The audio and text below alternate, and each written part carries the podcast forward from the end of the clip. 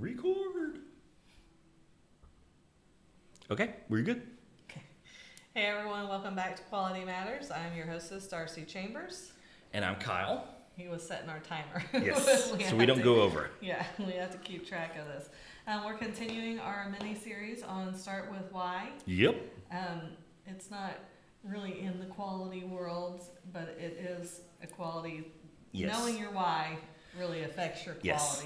I think. So this episode is called A Study on Starbucks. Woohoo! I got my coffee. I think a lot of people like Starbucks. In today's global economy, quality matters. Benjamin Franklin once quipped, "The bitterness of poor quality remains long after the sweetness of low price is forgotten." Quality Matters is here to talk about all things quality. So whether you're looking to improve your business, getting ready for an audit, or dealing with failed inspections, tune in, check us out, then get back to doing work that matters. A lot of people like Starbucks, obviously. Yes. They're a very well-to-do company. I say everybody likes it, that makes you nobody. Exactly. Okay. That's why I corrected myself, because I am not a coffee drinker, therefore I don't care for Starbucks. And I actually don't care for Starbucks also because it's very loud. Yes. They it didn't like used to be, though. Metal chairs that scrape. They've got loud music playing, people talking. Yeah. It's echoey. It does not feel very homey. It used to be my ideal go-to study spot in college, but that's what it's supposed to be. It's not anymore. That's what we're going to talk about. Yeah. So Starbucks was started in 1972 by three guys. In 1982, Howard Schultz took over and created a bigger vision. Okay. He really liked the espresso bars of Italy and wanted to bring some of that to America.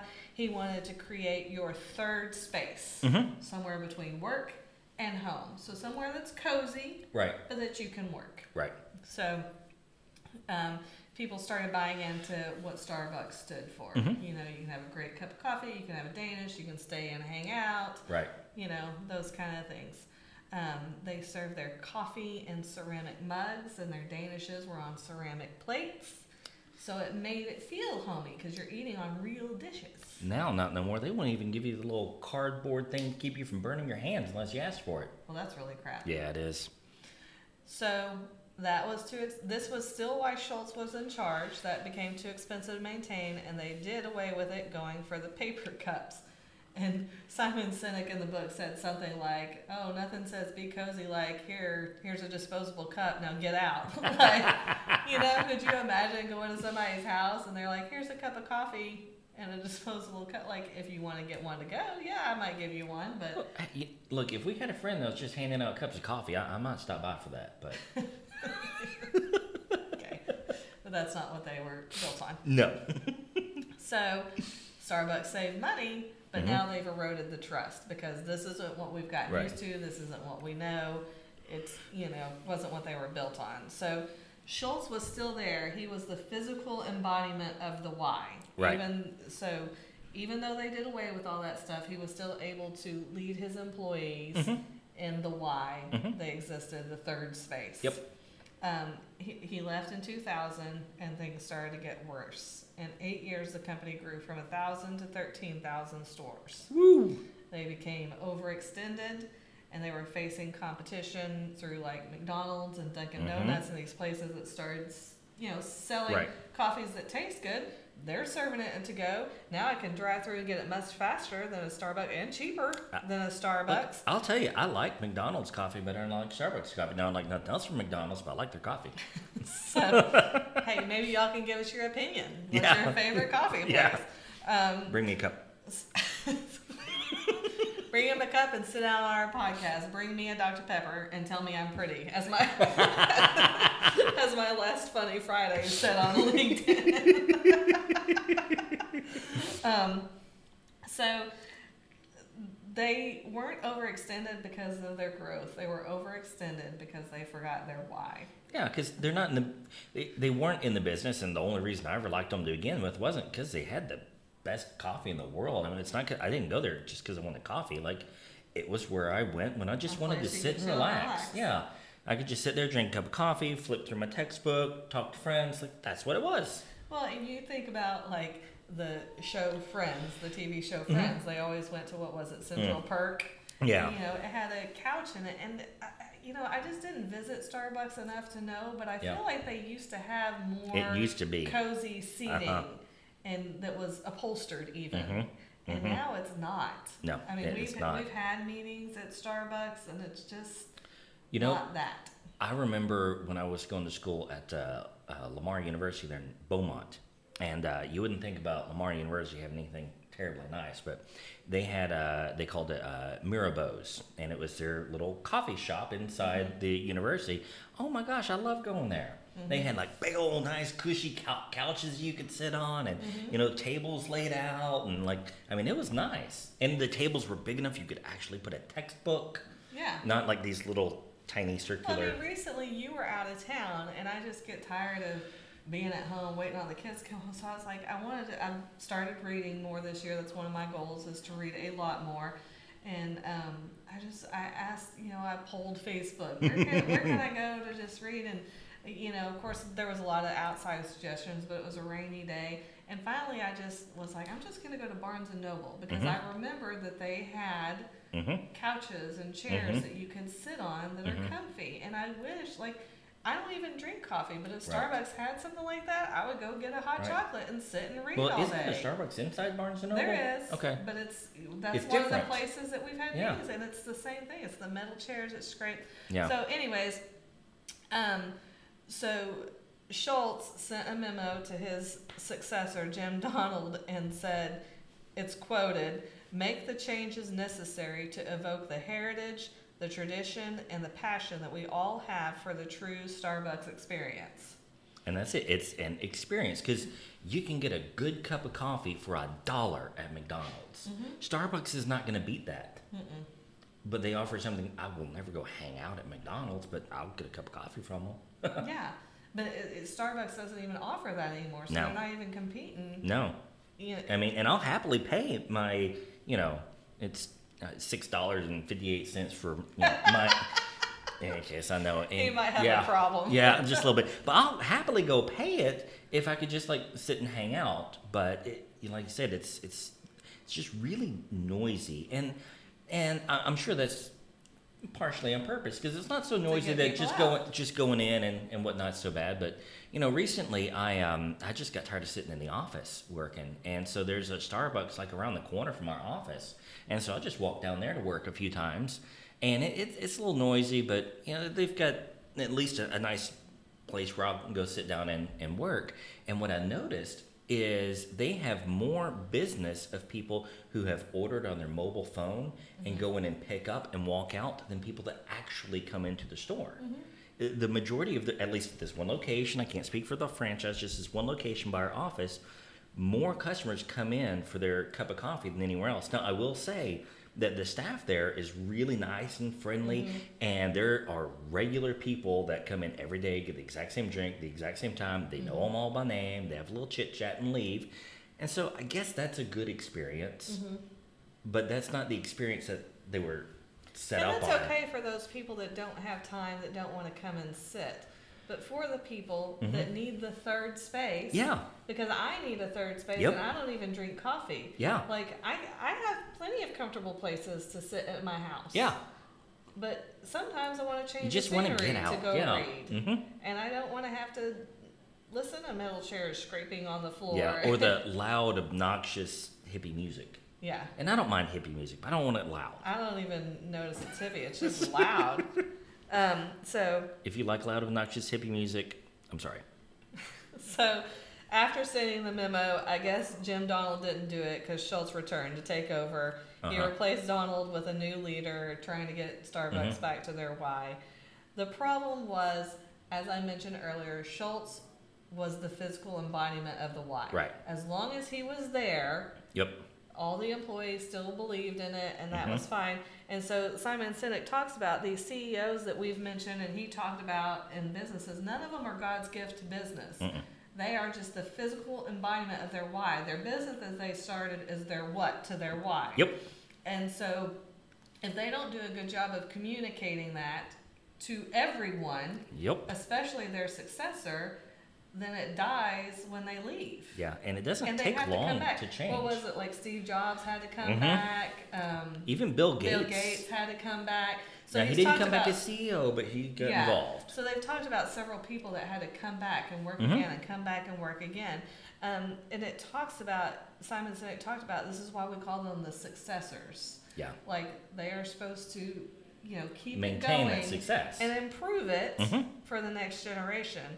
But that focusing on the short-term dollar is just, it's so tempting and so appealing.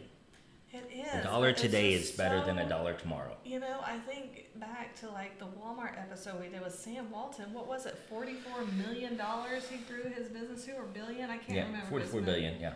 And like, at what point is it not just enough? I don't know.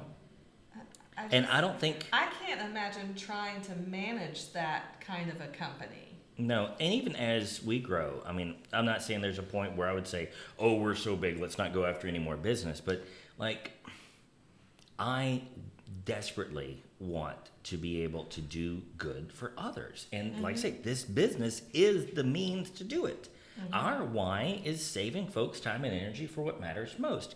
Now, how do I do that? Well, that's what the various services we offer and the different ways we do it than other folks. But even then, if we had 1,000 employees, I wouldn't want that to ever change. And then for each of those employees, I want to make sure that we're able to provide meaningful work that allows them to save time and energy for whatever matters most in their life. No one should be missing their kids' baseball game because they're stuck at the office. Right. Sorry, little tangent. You know, I think I've said it before on here, and I'm just going to go ahead and say it again. We strongly believe in what we do and that it provides a great efficiency for people. Yep. And, you know, Kyle is real great about saying, you know, I don't think we can help you. Yeah. Or, you know, this is what you're really going to have to do, and I know it costs a lot, but you're not going to make it unless you do it. Yeah. And I just appreciate that honesty. You know, we had our car in the shop recently. Oh, yeah. And, you know, they told us it was going to cost this much. And then we went to pick it up and they said, hey, it wasn't actually what we thought it was. It was this. And that's $500 less. And I was just dumbfounded. Because of all things, a mechanic can easily... Oh, yeah. Especially after they had already told us that's what it was going to cost. And we'd already agreed to pay it. You know? Yeah. And so, of course, we thanked him. And he said, you know, that's what we're in the business of doing. And, you know, it was just being on... Anyways. And it's not even just being honest. No, I don't even think it's off topic. Like, it's honest to what your mission is. And that's what this whole book is about. Why do you do it? You have to be honest to what that goal is. Yeah. You know, something I talk about with our oldest son a little bit, you know, like they always talk about, you know, a sin, right? So a sin is something you did wrong. But if you look at what the word actually means, the original like Hebrew text of what that means, it simply means to miss your target. So a sin is missing your target. So if you've got the wrong target, then you're definitely doing bad. Yeah. So it's all the same. Well, and I think they talk about that a little bit in the 7 Habits that I mentioned last time we were going to read. So to go back to our business, in an effort to do right by people, we just recently redeveloped our consulting packages. Yeah. That's one thing about Kyle. He's always like, how can I make this work for all size businesses? Yep. How can I help people? So he just developed different levels of quality assurance plans. So we've got like 3 different tiers on it. I mean, I'm not just trying to promote business here, but it's an example of you have to be able to not just adapt and change. That's so cliche. But you have to find ways to truly serve people. Mm-hmm. We're working with people. I don't care if it's $1 trillion industry, $1 trillion business or $1 million business that I'm talking to. People run it. Mm-hmm. You have to help people. Mm-hmm. And so, you know, that's what we're trying to do here is get it set up so that it supports our vision of saving folks time and energy for what matters most. Mm-hmm. And just because this is the best example I can think of, because it's what we do, is if what matters most to you is advancing your career, Great, that's what matters most to you. Let me make some time available in your day so that you can go do that next big thing. You can tackle that next big project, mm-hmm. and you can keep climbing that ladder. As Dave Ramsey says, just make sure your ladder is against the right building. Yeah. Otherwise, when you get to the top, you'll be disappointed. Or, you know, maybe it was like me. Like, I got tired of missing my kids' baseball games. That was the line for me. And so... that's what we want to do. But if you don't know what that why is, and you don't have to be the CEO of the company for the why to matter, every individual person has something that they're going after. Oh, yeah. And they need to align their life with that target. I think that's important to note because we haven't really talked about that. We've been talking about the why as CEOs, mm-hmm. and everybody has a why. Yeah. You know, and you have to think about what is your why? Yeah. Why, you know, and not just necessarily why are you at this job or why, like, what is your why in life? Yeah. What is it you really care about?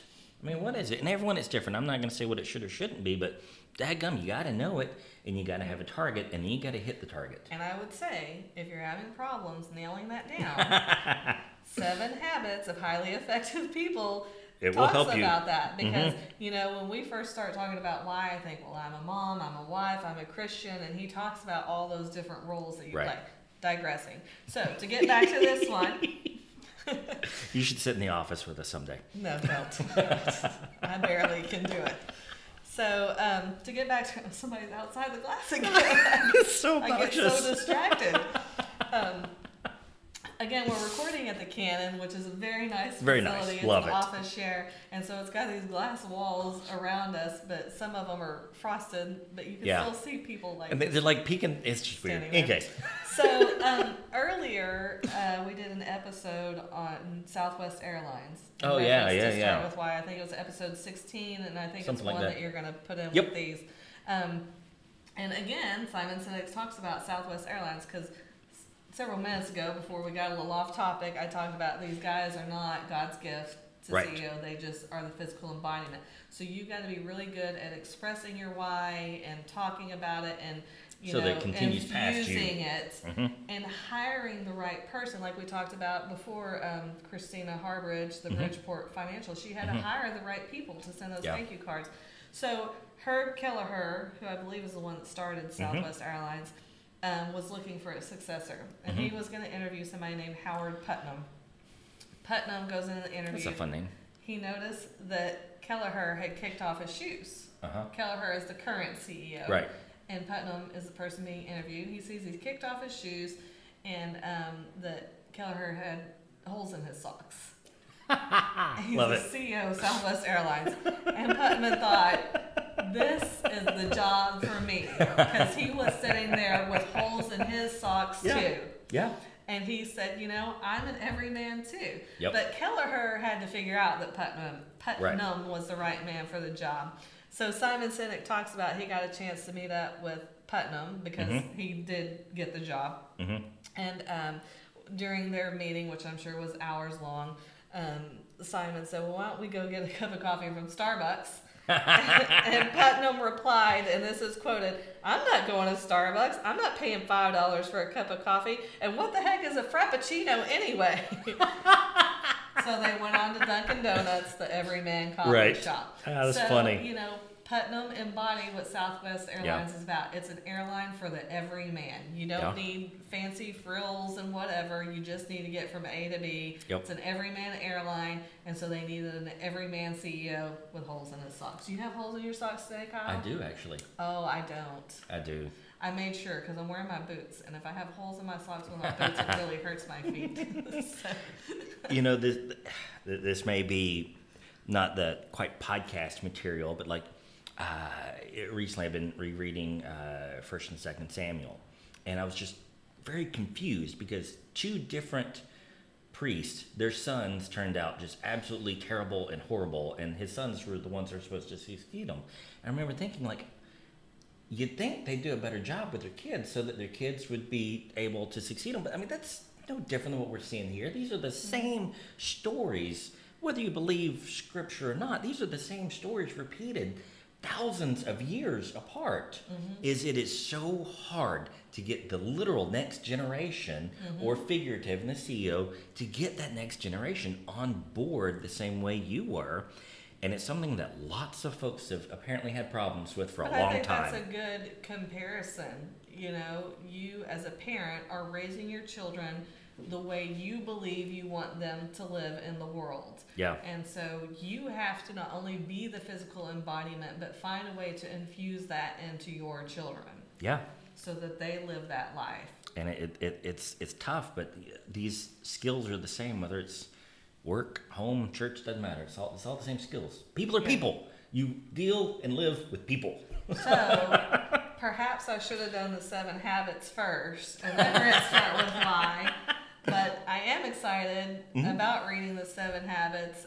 It took me a long time to get with Start with Why, but in January I found this reading app that a lot of my friends were reading. You could set a goal, and reading is something that I used to do a lot and really loved.